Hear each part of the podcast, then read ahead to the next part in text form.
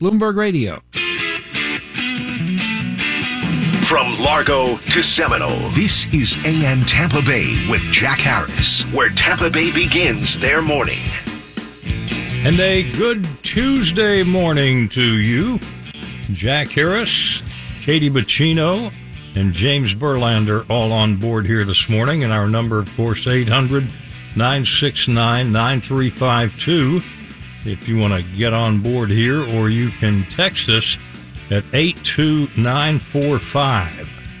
And we would like to hear from you. So give us a call.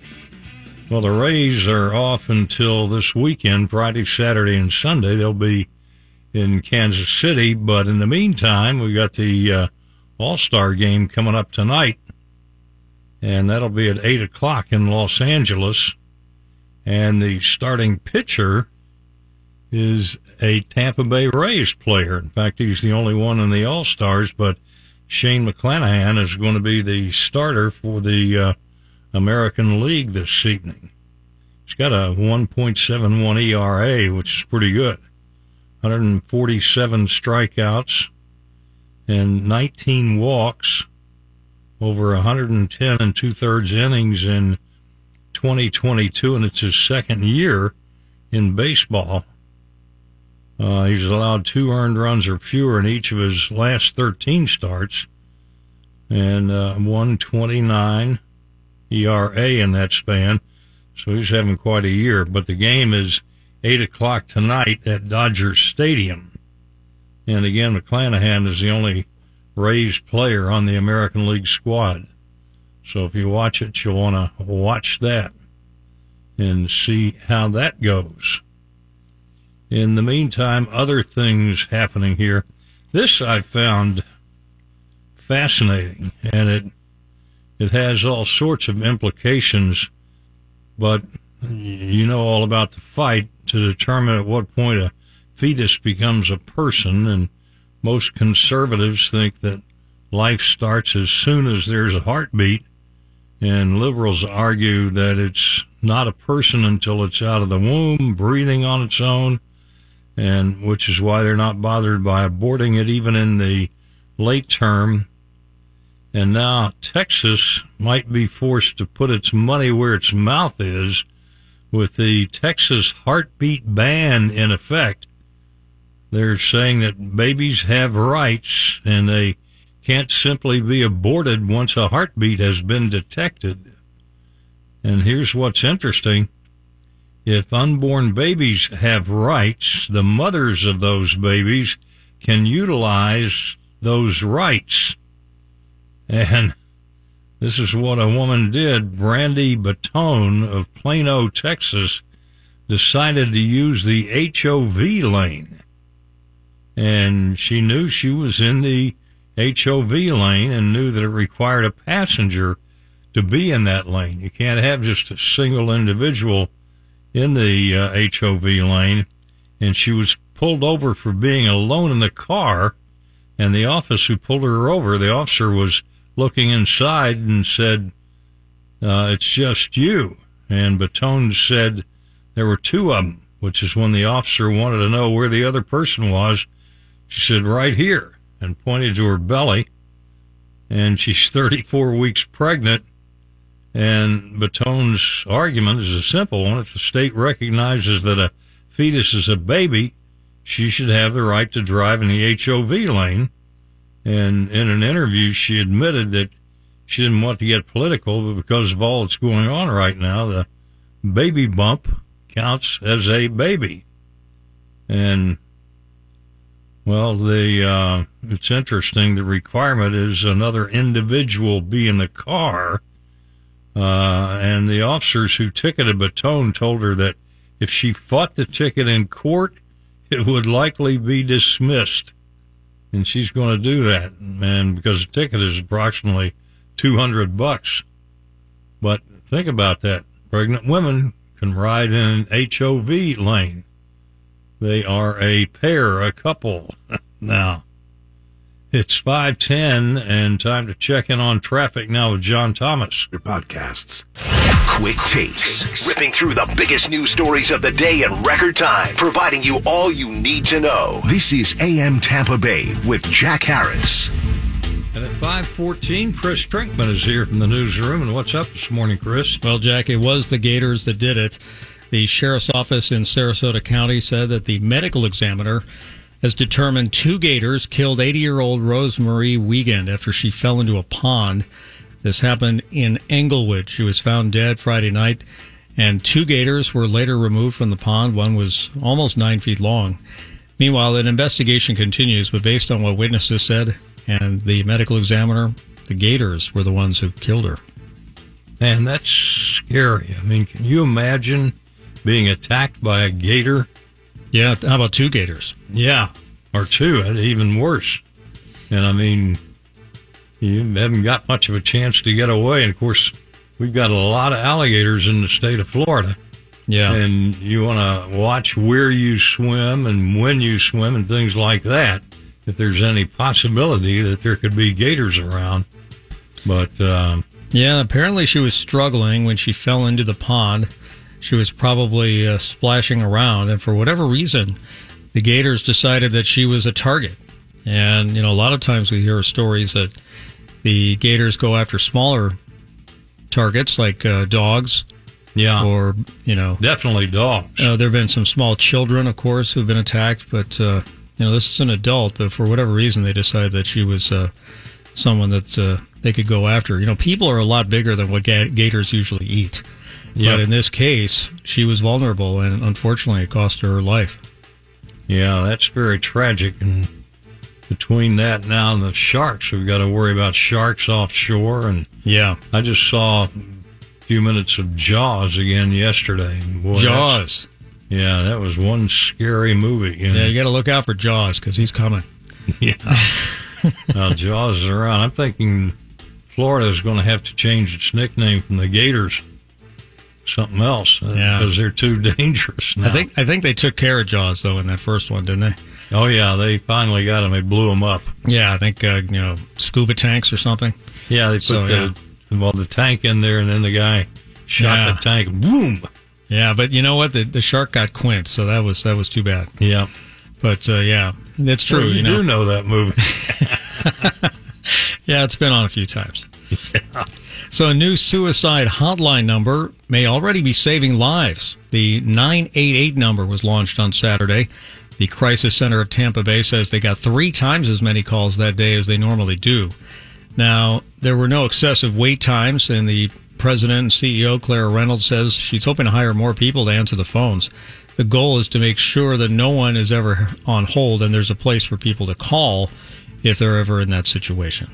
Yeah, that's um, I, I tend to think that's a pretty good idea, having a suicide hotline. I mean, you got 911 for other emergencies or, you know, somebody injured or whatever the case may be, but this is a good one for people who are suicidal. Of course, the problem is to getting suicidal people to call. Yeah, but at least you're giving them an option. Yeah. You know, I would I would think that calling 911 might be an intimidating thing because, you know, then you're calling the police and the officers come out or whatever. This, I think, is more for uh, people to have someone to talk to that might be able to talk them down. Yeah. And you're not, you know, getting law enforcement involved at that point. So, um, hopefully that will help, you know, the people who are stressing out and, and struggling here in the Bay Area. Very so, true. So Americans' confidence in the news media is at its lowest point ever. I'm sure you're shocked about this one, Jack. Yeah. a Gallup poll shows 16% of adults say they have a lot or a great deal of confidence in newspapers, and only 11% have that view of TV news. They didn't mention radio, so we're off the hook. Yeah, we're the, safe. The poll measured 16 institutions with TV news ranking close to the bottom, followed only by Congress. So it's a sad. That's a sad state of affairs. You know, that's amazing that we put people in charge of our country that we have no confidence in No. I mean, the worst. basically, we're hiring idiots to run the country. Yeah, it's pretty it's pretty poor, Jack. But it is interesting. I think though, uh, if you break the poll down, you might see some differences in people's confidence in TV based on uh, local and national. So if you're looking at cable news, uh, I have a feeling the the confidence is a lot lower than the folks on the local news. Yeah, I think You know? people trust local news because they're getting things that we know about. And Yeah. Yeah, and those people get live involved in politics and things like that. Yeah, exactly. I mean, folks, folks here watching local news, you know, those people live in the community. They're out there and they're covering stories that people can relate to. Cable news, on the other hand, is, you know, covering stuff at the national level and they're covering those really popular folks in Congress. Yeah. So you can, Oh, yeah. I Yes, think they get, they get all lumped together. Uh, I saw the polls on Congress, the Supreme Court, and the president. The president actually has the highest ratings out of those three That's branches. amazing, given And- who the president is Yeah, and today. you've seen the president's poll numbers. I mean, he's like 40% or below. Yeah. And then the Supreme Court's in second, and then Congress at the very bottom with, you know, they're in the teens somewhere. And Yeah. getting and probably getting worse all the time. Yeah, So- that, uh, I think the problem is that generally speaking, the media leans so far left and they ignore stories. I mean, we've talked about it before that some stories that ought to be heavily covered because of uh, its impact on the American people, and yet it's ignored if it involves anything shameful for the left. Yeah, that could be a possible uh, reason for that. Yeah. and politics so divisive and people are generally turned off by politics you know in general anyway especially negative politics and you know if that's what they're going to show on the on the cable that's probably why they're they're not popular especially Yeah. if they're taking positions they don't like so how about this new rule for the all-star game jack if there's a tie after 9 innings they'll have a home run derby to solve the game Ah. does that sound like a good way to do it I like it. yeah i mean you know you can't really go extra innings when you're doing the all-star game obviously Yeah. and you know maybe that would be a, a fun way to to settle it. I know they got rid of that thing where the All Star game decided who had home field in the World Series. That Yeah. that that was kind of controversial because Yeah, that's a good idea to get rid of that. yeah, because then you're taking away the importance of the regular season record. Yeah. But this may be just a way for uh, people to have a fun way to sort of wrap it up and wrap it up in a reasonable amount of time.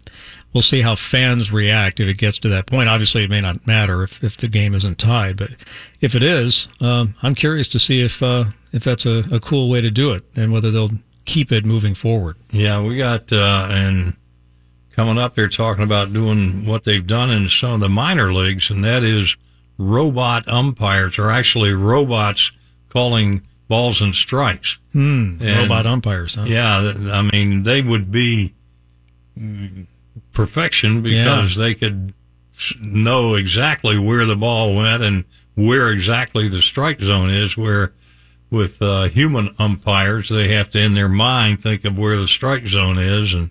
So then it would be a question of which team has the better hackers. Yes. you could Well- get the right strike zone for your team. you Plus, you can't get in an argument with the umpire. no. Can't get thrown out of the game. The other thing I would worry about is uh, when they, they start having robot pitchers because because then it's going to be pretty tough. We're moving in that direction. Yeah, I mean, you know, why have real players when you can just have robots? Well, Chris will have more coming up here in about seven minutes at the bottom of the hour. Thank you, Chris. Thanks, Jack. It's 523. Time to check in with John Thomas and our traffic. On air and online at WFLAnews.com. This is AM Tampa Bay with Jack Harris on News Radio WFLA. Coming up on 527 on AM Tampa Bay, the Mega Million jackpot is going to be drawn tonight at 11 o'clock. It stands at 530 million. And of course, you can choose a cash option of 304.7 million. And after taxes, that would be $228 million. That's not bad. And, uh, that would, if a winner is declared tonight, it would be the eighth largest jackpot on record. The record Mega Millions jackpot is over one and a half billion, a little over one and a half billion. That was one in South Carolina back in 2018. And the last one was on April 15th in Tennessee. That was a mere 20 million, and it's been growing since then. Now, which uh, which option would you or Katie do? Would you guys do the, the cash option? Oh yeah, or do the definitely, payouts? definitely, because you can draw interest on that. Gotcha. Okay. And uh, I mean that works out beautifully. If you got a hundred million, you got what five million to live on. right. I just hear that lottery winners spend it all within just a few years.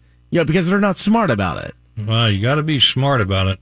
You got to get you a CPA or something. Powerball's a mere 101 million, which is the payout 58.7 million, which after taxes would be a measly little 44 million dollars. Have you all gotten your uh, Mega Million tickets yet? I have not. I am going to get mine today. I I don't will- normally play, but I'm obviously going to play today. Yeah, I'll try it out today. Yeah, I'm going to do the same. We all got to get our Mega Million passes. It's 529 on AM Tampa Bay. Keeping you up on what's trending. Here's the AM Tampa Bay trend setter, Katie Bacino. And at 537, what's trending this morning, Katie? Well, Burger King is trying to keep up with the competitors. They're falling behind in the burger wars because that's pretty much what's happening. They had the chicken sandwich wars with all the chicken sandwiches. Now they're doing it with burgers. So Burger King decided to do something a little different and they added a mystery item to their menu. Oh boy. So it's actually a frozen drink. They've been seen serving them for the past month, but apparently this new frozen drink is going to take over the frozen Minute Maid strawberry lemonade as of yesterday. So it's a new green color Phantom mystery flavored. And again, it's a frozen drink and the drink is called Frozen What the Fanta. And it's a, it's just supposed to be a mystery. People, they wanted to try something mystery and they said people aren't going to like it if it's a burger because nobody wants like a mystery sauce on their burger. They just knew people wouldn't be as comfortable with, with a drink knowing that it's Fanta. They think a lot more people will try it and it'll reel some new customers in. I am not for that. I mean, you're talking Burger King, which is where you get hamburgers or cheeseburgers. And uh, when it comes to accompanying drinks with that, I like milkshakes or Cokes or soft drinks. Very Yeah. simple. Why have they got to get so complex? Uh, they're just trying to keep up with the wars, I guess. They th- they just wanted to be different. Everyone else is making like fun burgers, and they were like, you know what? Let's give drinks a try. I don't know if this will go well because I'm kind of with you, and I think the majority of people, maybe not everyone, because I know a lot of people like something different, but the majority of people get a pretty basic drink with their dinner. Oh, or yeah. lunch or whatever, but I, I'm sure they'll sell some for sure. But I don't know as though it's going to bring them back to the top and the whole burger war thing that's going on. Here's the thing: they're relying on this mystery Fanta. This this drink is available everywhere. Even Wawa saying, "Oh, guess the flavor." So how? They just made it frozen. That's that's Ah, their thing on it. okay. Yeah, they just gotcha, gotcha. they're selling a frozen version of it. Huh? It's pretty much what Taco Bell does. Like the you can put any Mountain Dew drink and make it frozen, and everyone will flock to Taco Bell. But Taco Bell's a little different. I think when you go to Taco Bell, you expect those drinks because they've been known for that for years. That but but like Jack said, with Burger King, like a lot of people just get like their Coke or whatever. exactly. What if be. this drink ruins my burger? Yeah, you're, you're right. Burger gotta, Prince. gotta take the burger back. Uh, I like the milkshakes. I'm with you. I love a good milkshake. Uh, I don't drink coffee, but a lot of people are really in love with those coffee cre- creamers, the International Delight ones, and they love. I know Natalie when she used to be here loved when Christmas time came around because she could get all the good coffee flavors. Well, they're doing Grinchmas in July, and they're releasing a new flavor and bringing back some of the regular ones. So, frosted sugar cookie, peppermint mocha, and a new one, gingerbread cookie dough, are now going to be available in July, so you can get a head start on the holidays. These are coffees. They're coffee creamers. Those oh. Natalie used to always put them in your little fridge over there, like the International Delight. They look like a pinball almost. We have them in hmm. here. They're just in little mini. I'm going to throw one at you, Jack. yeah. Hey, I've got just black coffee. Nothing in it. I don't drink any coffee. None at all, huh? Nope, I'm not a coffee Oh, drinker. I make, I make coffee in here, and Katie hates me for the smell of it. no, I love the smell of coffee. I hate the smell of the what kind of creamer do you use? Uh, right now, I think it's French vanilla. no, that or doesn't hazelnut. hazelnut. I cannot Hazelnut, sm- stand the smell of hazelnut creamer. Sorry. Oh, brother. It's 541 on AM Tampa Bay and time to check in with John Thomas and traffic. Live on 94.5 FM in Pinellas County. This is AM Tampa Bay with Jack Harris on News Radio WFLA. 545 on AM Tampa Bay. A, um, we got a story here. This happened on Saturday morning. Tampa police arrested a guy after he was caught impersonating a police officer and he was pulling people over. Um, officers got a call about a suspicious SUV and this SUV had red and blue lights and it was driven by a man who was acting like a police officer, and this was up on New Tampa Boulevard. And uh, a police officer, a real one, found the fake cop, John Inglis, 26, on Bruce B. Downs as he tried to pull a civilian over and get their license, registration, and proof of insurance. And when he saw the real police officer, he gave the driver back, his documents and walked back to his SUV, and the officer then took him into custody. But further investigation found Inglis had been a suspect in a separate incident investigated by the Florida Highway Patrol that same morning.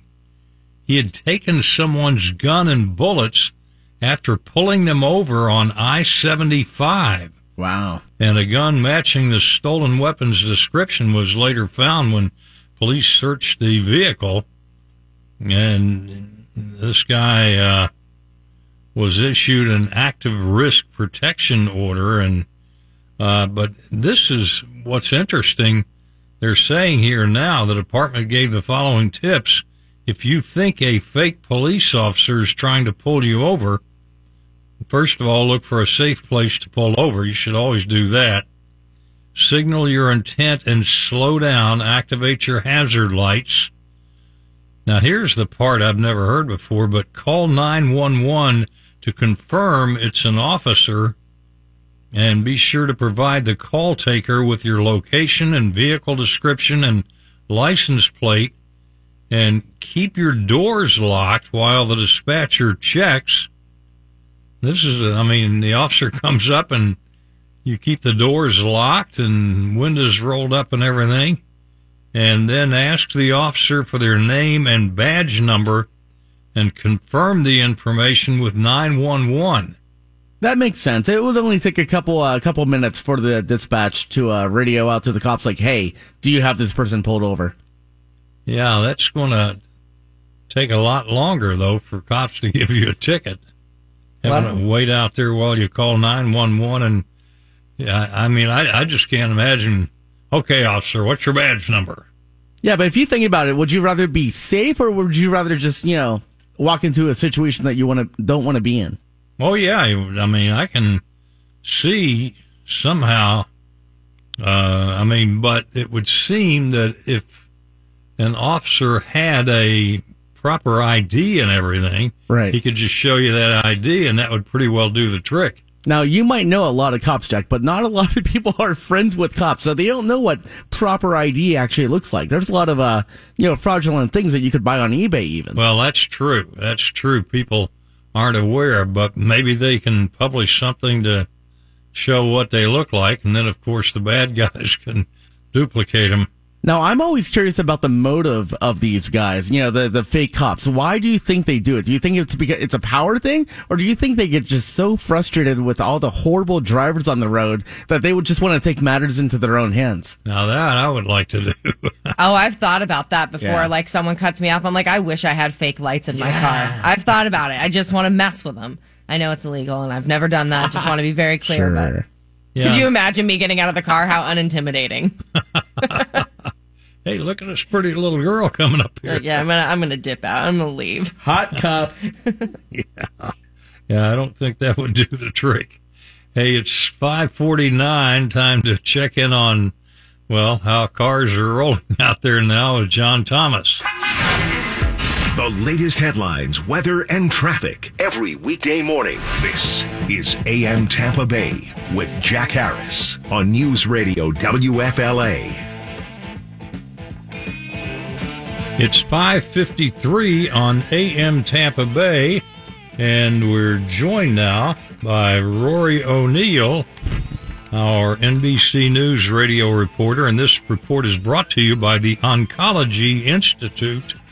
And Rory, we've got temperatures skyrocketing around the world in our southwest, particularly, and of course in other countries too.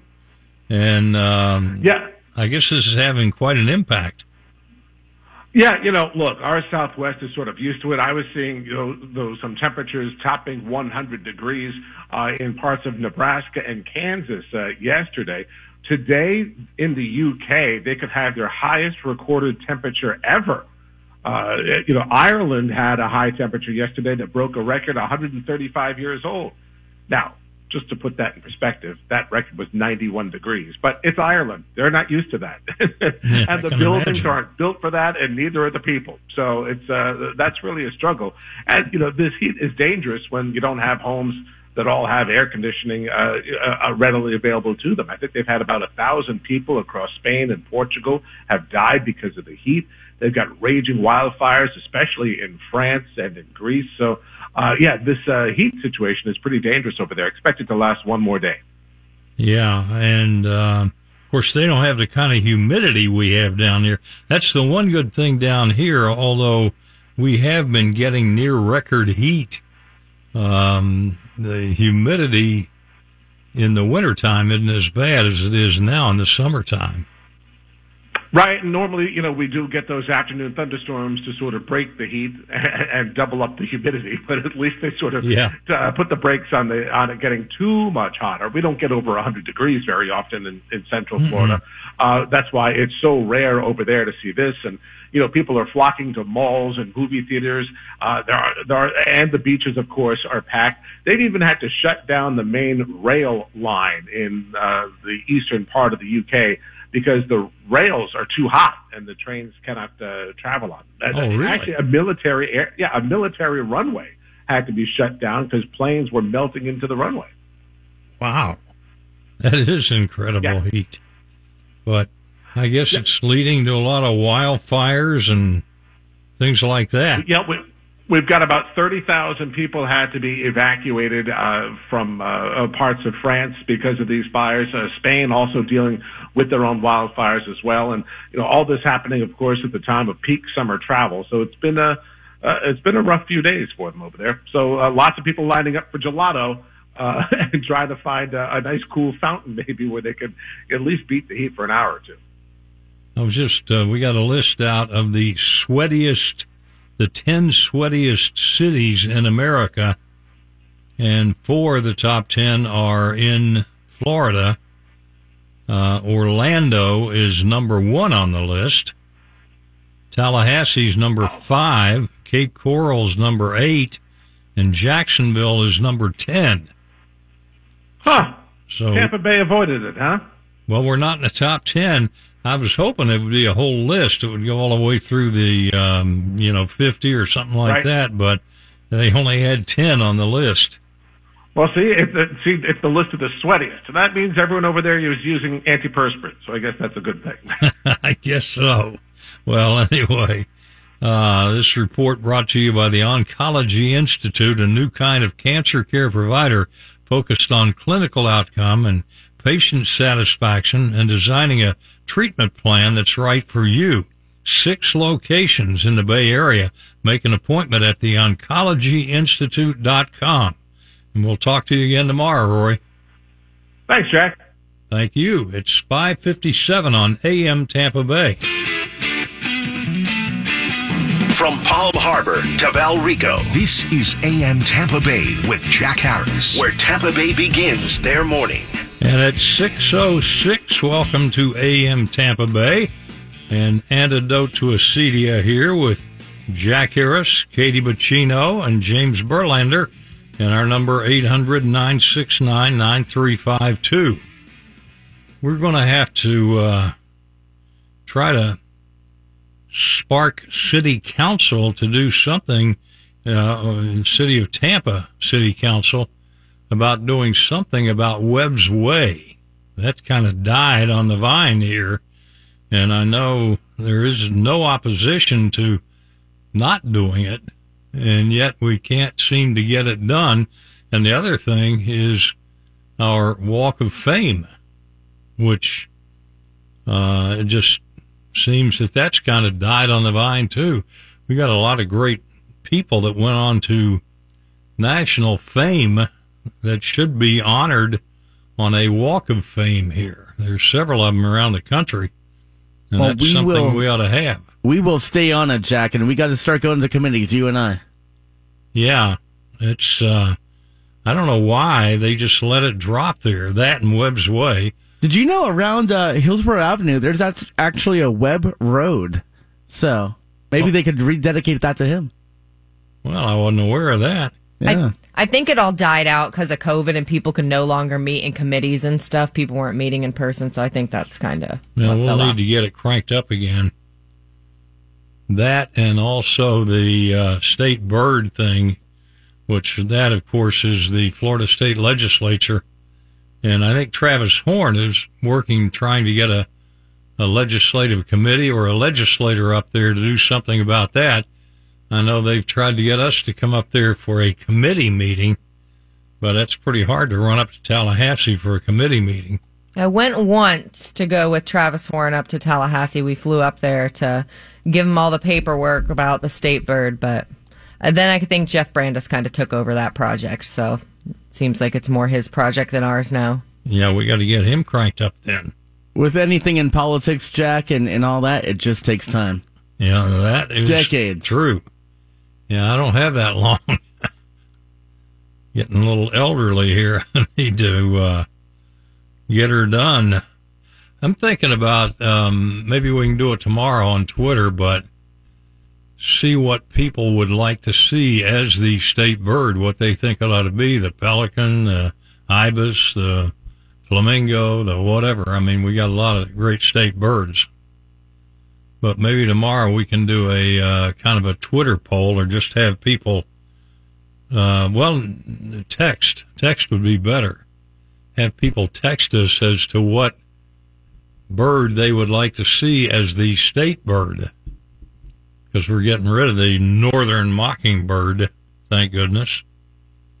But we'll um, we'll check that out. We'll give it a shot. Hey, we didn't get our jokes in here. More birthdays. Um, well, we can do the jokes in the next segment. You have a very special birthday today. Yeah, sure do. Well, first of all, birthdays include Jim Harper and the musician Donnie Brown and James Harrell, who was in the NFL and is now coaching. Um, Jan Baskin, and then Jackson Harris. Hey, you having- know him. Who is that? I know him well.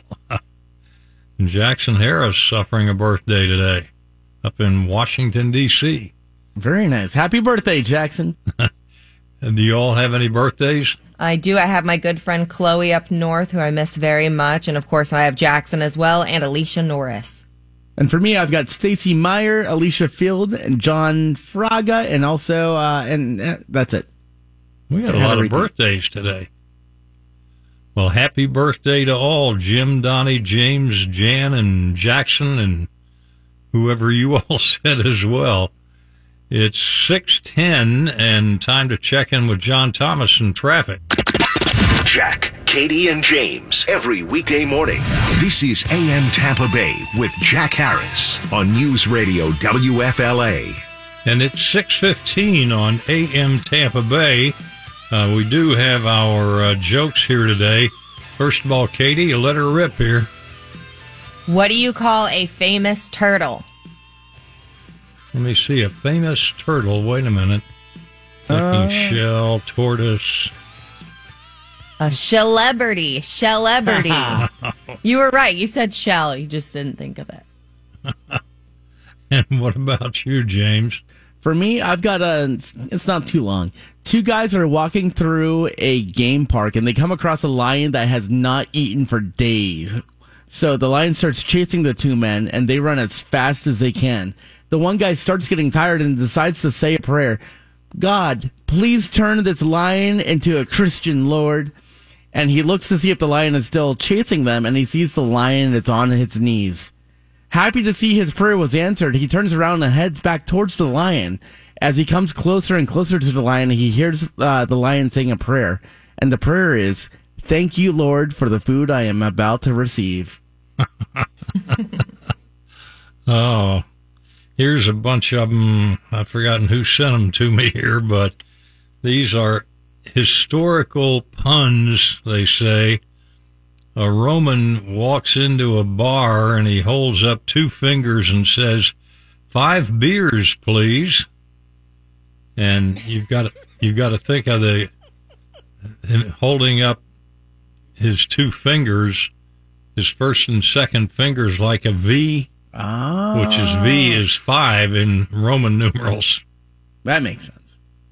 Uh, let's see.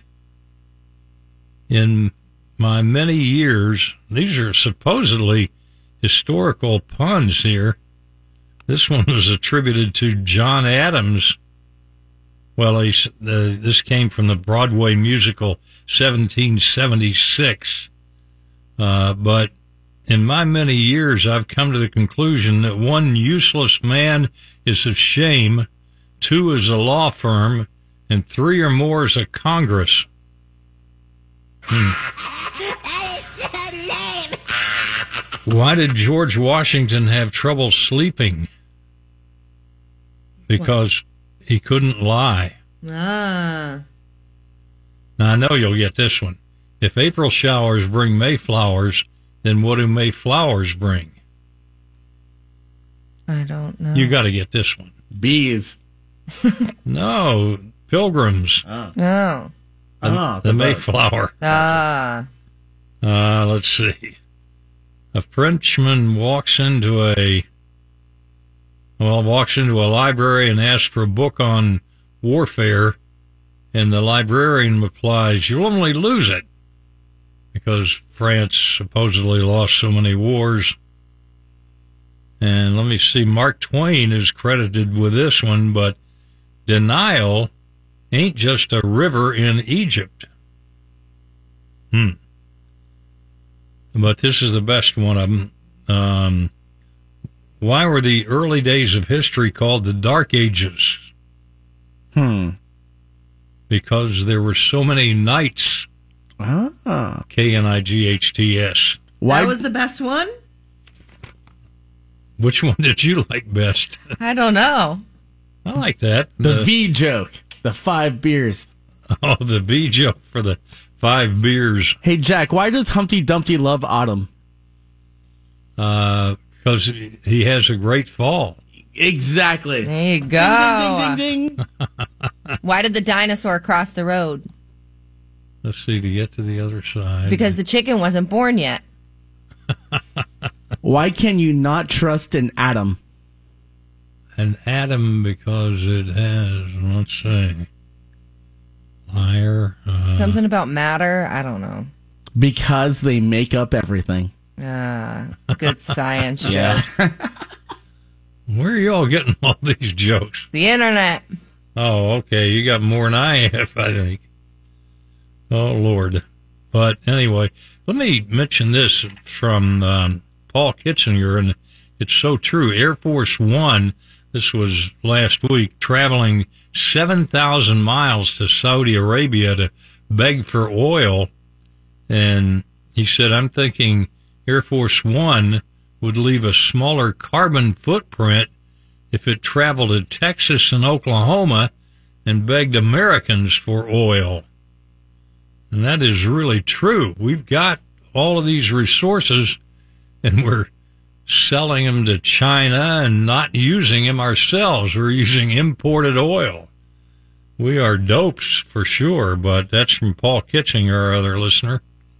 It's 620 on AM Tampa Bay. Time to check in with John Thomas and traffic.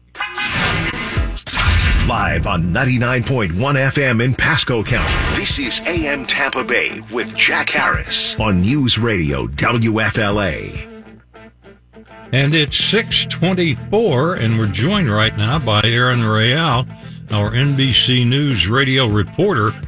And um, Aaron, we've got a new report out now that says air travel is officially broken. And uh, Officially. yeah, I had thought that we were starting to get back to a little normality as far as air travel is concerned.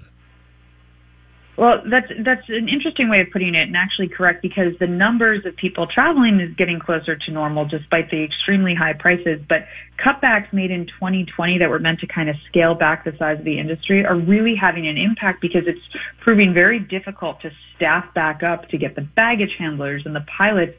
And when something goes wrong, it ripples through the entire flight system. So you see cancellations, long lines, lost luggage, and in good times aviation, it really unfolds like a very well choreographed global ballet. And that's not what we're seeing right now because it, there's enough redundancy normally built into the system to limit the disruptions if anything goes wrong. But we're not seeing that right now. So if plan A doesn't work out, then plan B and C definitely don't matter. Yeah, I have heard from a lot of uh, travelers that there have been an awful lot of airplane delays and even cancellations. And this is being attributed to the fact that they don't have enough personnel to do the job now. Right, exactly. So w- there's a couple reasons why that is. So basically what's happening is that they found that they couldn't staff back up quickly enough after they shrunk in 2020, the industry. But the industry also requires both background checks and a lot of training for new workers, which is a good thing because you really want – to have your pilots know what they're doing. And aviation industry does not skimp on safety. So that's a massive, uh, you know, sticking point, these long training periods for new hires. So if you hire someone today, they're, they aren't going to be employed, working at their job, employed full time for a couple months from now. There's also too few ground handlers to load and unload luggage. That's imperative and really makes things fly smoothly. And then there's a lot of absences from COVID-19. People get COVID and they stay home, which means that there's less people to work. And then the shortages of air traffic controllers. This one is crucial. You need those traffic controllers to help with safety for flying and also just to get planes off the ground and on the ground. Yeah, because, uh, well, that's crucial. The air traffic controllers and uh, they are very skilled people to say the least. Obviously, pilots are as well, but you got a lot of uh, not necessarily skilled people that are needed just uh, for the airlines, running everything from people serving drinks and everything to uh, waving the planes on in and stuff like that. Right. All the jobs are important, all of them. And, and really, when you look at where are those jobs, so after reversing course, basically large U.S. airlines, they've hired more pilots since January 1st than at any other full year. And this is according to FAPA, that's a pilot advisory firm. So they're really working to get staff back up, but they need the training. Actually, at Delta right now, about 1,600 pilots more than 10% of the total were in training over the course of just last month. So they're working on it. They, this isn't going away tomorrow, but maybe in the new year we're going to begin to see some alleviation. But also, um, Swissport International, that's an aviation service and baggage handler. That's currently trying to fill 1,700 jobs, and they're offering sign-on bonuses of up to $5,000 at some U.S. Oh, wow. U.S. airports. So there are jobs out there. Well, there certainly are. Well, Aaron, thanks for joining us here this morning. Aaron Real, our NBC News radio reporter, and we'll talk to you tomorrow. Thanks, Jack. Bye. It's 628 on AM Tampa Bay. Let's hear about the dopiest dope of all the dopes of the day. Dope. AM Tampa Bay with Jack Harris. And at 637. Who is our dope of the day, Katie? Well, his name is Joshua Larson, and he is a Florida man. He's 37 years old and got arrested. Um, he called 911 the other night while heavily intoxicated to report that his girlfriend wished to eat his Sour Patch Kids. Um, they ar- deputies arrived at his home not because they were stressed about the Sour Patch Kids, but because Larson was not using 911 properly. Um, they arrived at his home, tried to arrest him, and they had to use a quote electronic control weapon to take him into custody. But he got in a little bit of trouble. You cannot call 911 to report that your girlfriend wants to eat your Sour Patch Kids. You can't do it.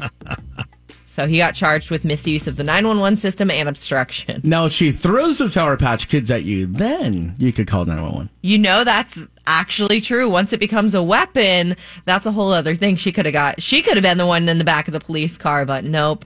He just wanted to call and say my girlfriend's trying to eat them. What is, what are Sour Patch Kids? I mean, what are they like? I'm not familiar with them. They're little like gummies coated in like this soury sugar. So the whole thing with Sour Patch Kids is they're sour, then they're sweet. So it has like the sour crystally stuff on the outside, and then you get to the gummy part, and it's super sweet. So it's a, it's a best of both worlds treat if you like sour and sweet. I mean, is it like a rock or something if you No, throw it's it like at a somebody? no, it's like a gummy candy. But we talk about all the time here on AM Tampa Bay how anything can be a weapon now. So I think James was just saying Yeah. if she would have thrown it, it could have been a weapon. I mean, It would we were be ta- assault. Yeah, a hard boiled egg is a weapon at this point. If you throw a, an egg at someone, it can be a weapon. I could throw a feather at you, Jack, and you could claim it was assault. yeah, crazy, but it's true. Well, better if you're going to throw an egg, just throw a raw one, and then shoot, oh, you got stuff all over you. well, there you go with our dope of the day. By the way, we got AAA Florida gas prices now, and current average uh, four twenty one and a half, and this is as of yesterday, and that was down one and a half cents from the day before, down fourteen and a half cents from the from a week ago. It's down 62 cents from a month ago. And unfortunately, it's up a dollar 25 from a year ago. A year ago, gas was only 296. Um, and as far as the highest recorded price ever, that happened on June 13th, and uh, it's 69 cents less than it was then on June 19th. So it is going down, but it's got a long way to go to get down to what it was a year ago. And even two or three years ago, it was even lower than that. And let's hope that, let's hope that happens. We got our today in history coming up here in just a moment. It's 640 and time to check in with John Thomas and traffic. Now, taking a look back at this day in history on AM Tampa Bay with Jack Harris. And this day in history is presented by Fitzgerald Auto Mall. In 1701, representatives of the Iroquois Confederacy signed the Nanfan Treaty, ceding a large territory north of the Ohio River to England. 1817, unsuccessful in the attempt to conquer the Kingdom of Hawaii for the Russian American company George Anton Schaeffer is forced to admit defeat and leave Kauai. 1843, Brunel steamship, the SS Great Britain, is launched, becoming the first ocean-going craft with an iron hull and screw propeller, and it was the largest vessel afloat in the world. 1845, the Great New York City Fire of 1845, the last great fire to affect Manhattan, begins early in the morning and is subdued that afternoon, but it kills four firefighters and 26 civilians and destroys 345 buildings. 1848, Women's Rights, a two-day women's rights convention opens in Seneca Falls, New York. 1863, the American Civil War, Morgan's Raid at Buffington Island in Ohio, Confederate General John Hunt Morgan's raid into the North is mostly thwarted when a large group of his men are captured while trying to escape across the Ohio River. 1903, Maurice Garin wins the first Tour de France. It's the bicycle race. 1940 Field Marshal Ceremony, first occasion in World War II that Adolf Hitler appointed field marshals due to military achievements. 1943 World War II Rome is heavily bombed by more than 500 Allied aircraft, inflicting thousands of casualties. 1952, the opening of the Summer Olympics in Helsinki, Finland. 1963, Joe Walker flies a North American X 15 to a record altitude of 347,800 feet on XF, uh, X15 Flight 90, exceeding an altitude of 100 kilometers, and this qualifies as a human space flight under international convention. In 1964, the Vietnam War at a rally in Saigon, South Vietnamese Premier Nguyen Thanh calls for expanding the war into North Vietnam. 1967, Piedmont Airlines Flight 22, a Boeing 727 and a twin engine Cessna 310 collided on July 19th over Hendersonville, North Carolina. Both aircraft were destroyed and all passengers and crew were killed, including John T. McNaughton, who was an advisor to Robert McNamara, a politician. 1969, the famous Chappaquiddick incident. Senator Ted Kennedy crashes his car into a tidal pond at Chappaquiddick Island. This is in Massachusetts, and it killed his passenger, Mary Jo Kopechne, and probably thwarted Ted Kennedy's efforts to become president. 1977, the world's first global positioning system, a GPS signal, was transmitted from Navigation Technology Satellite and received at Rockwell Collins in Cedar Rapids, Iowa. That happened at 12:41 a.m. Eastern Time. So the first use of a GPS. In 1980, the opening of the Summer Olympics in Moscow. 1981, in a private meeting with U.S. President Ronald Reagan, French President Francois Mitterrand revealed the existence of the Farewell Dossier, a collection of documents showing the Soviet Union had been stealing American technological research and development. In 1989, United Airlines Flight 232 crashes in Sioux City, Iowa, killing 111. And finally, in 1974, the North American Soccer League, the NASL, awarded a Tampa franchise to George Strawbridge. Those were the Tampa Bay Rowdies. And those were the good old days. That team outdrew the Buccaneers at their games. And I got to become the voice of the Rowdies a year later, or two years later, I think it was. But this day in history presented by Fitzgerald Auto Mall. At Fitzgerald, it all begins with a low price in writing posted on the window of every car. Transparency and trust. That's the Fitz way. It's 649 on AM Tampa Bay. Time to check in with John Thomas in traffic. Live on the free iHeart Radio app. This is AM Tampa Bay with Jack Harris on News Radio WFLA. It's 654 on AM Tampa Bay. And um, if you want to, well, we're running out of time. Tomorrow, we do want you to um, text us on what bird you think would be the best state bird, uh, which seabird, or any other bird for that matter, I guess. I want you to check out our blog here, though, because, um, well, first of all, this is pretty interesting. I mean, I like this fans told there wouldn't be a national anthem at a softball game, and fans were not happy about that. And you'll see what they did. Also, uh, a child surfing at a Florida beach has an incredible encounter with a manatee. I guess she comes out of it okay, doesn't she, Katie? Yes. Oh, good. And a massive water spout seen along Bayshore Boulevard. Although I live along there, I didn't see it. Oh, I got to check this out. 82nd Airborne singing My Girl while waiting to jump from uh, Huey helicopters. I never jumped out of one. I flew in them a lot over in Vietnam.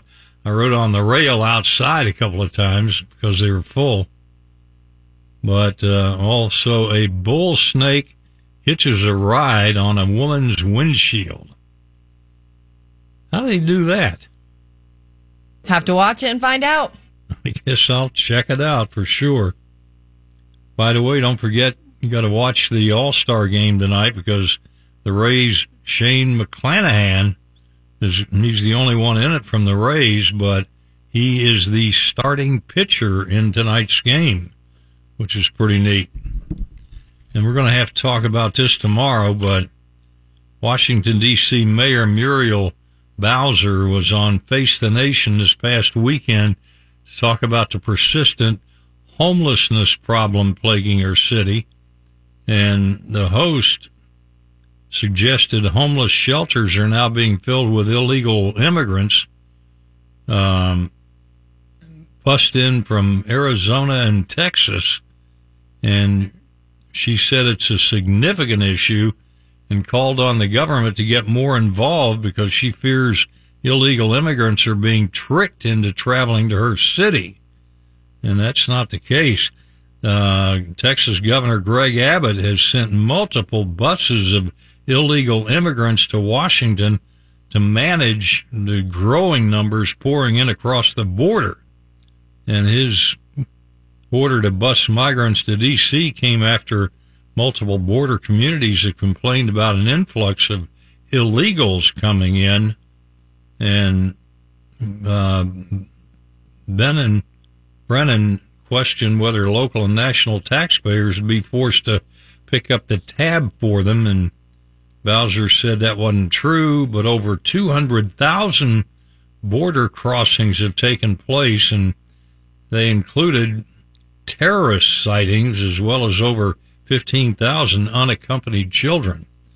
And if a terrorist wants to come in this country, all he has to do, I'll say it again, we need to protect our country with our military. We need to send about two or three divisions of the military there to do what the military was pledged to do, and that is protect the United States of America.